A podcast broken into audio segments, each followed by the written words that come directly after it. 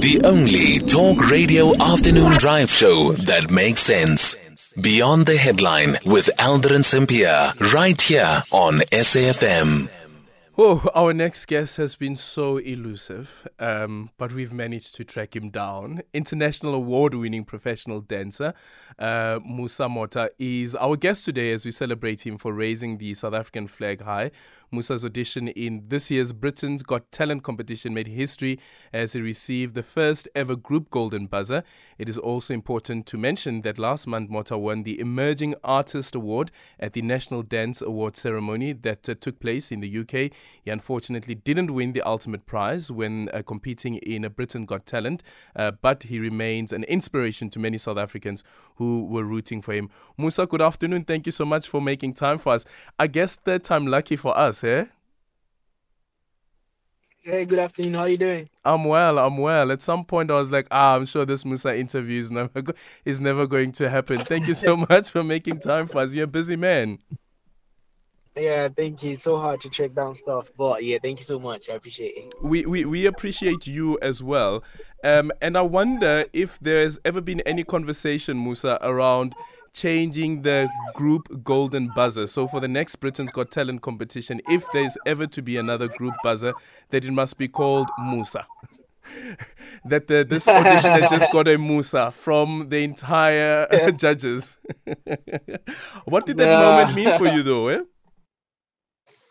Um, yeah, man, I'm still mixed emotion about the whole thing, you know, because like I, I really thought like you know as in Tonankasi, you know, from a very like disadvantaged location. Um, I never thought this would be possible, you know. Um, however, and it's God's grace, man. I mean, like I believe so strong in God, and He um He's been coming through for me.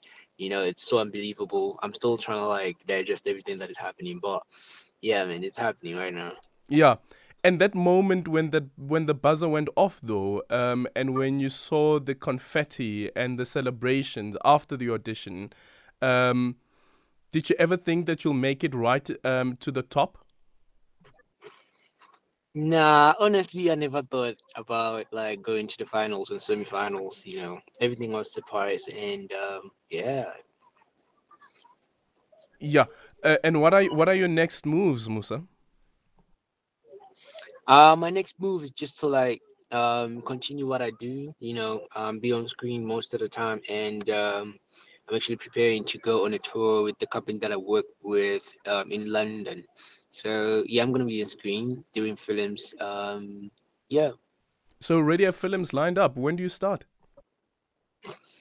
Um, I'm actually doing like acting classes, you know, and again, I'm still learning like combat stuff, you know, for action movies and all. But probably next year, I'll start be like, you know, trying to venture out into certain things.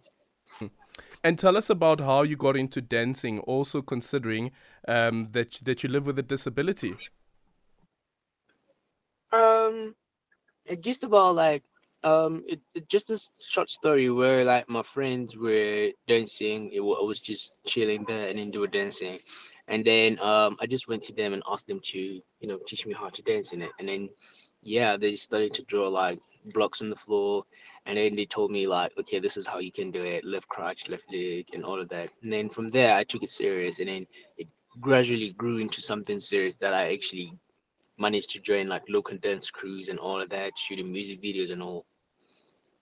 Okay. No, all the best, Musa, with um, your future endeavors, and hopefully we'll see you on the big screen as well as the silver screen. Musa Motha, the international award-winning professional dancer who got the first ever group golden buzzer at Britain's Got Talent. Well done. Congratulations to you. And of course, he's now back in the country. 0614 104 107. Your tweets at Alden Aldrin Sampear.